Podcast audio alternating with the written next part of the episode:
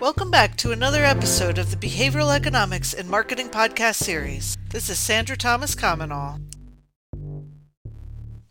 Welcome to the Definition Minute, a subset of the Behavioral Economics and Marketing Podcast.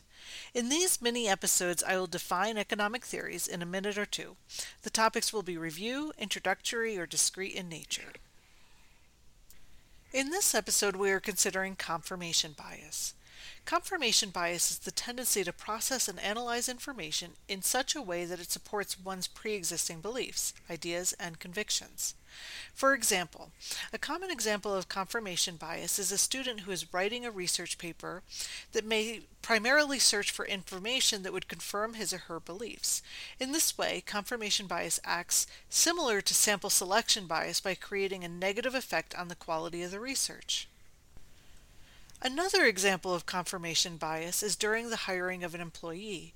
A job applicant may have a lot of experience, excellent recommendations, or an Ivy League education, leading an employer to believe that the applicant is highly intelligent and will be able to make a positive impact on the company.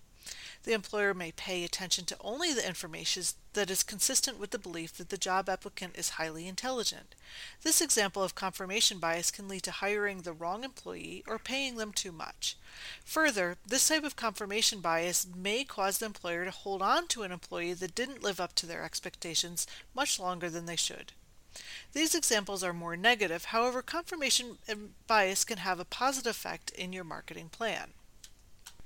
If you are enjoying the Behavioral Economics and Marketing podcast, please leave us a review, like it, share it with your friends and family, and follow us online.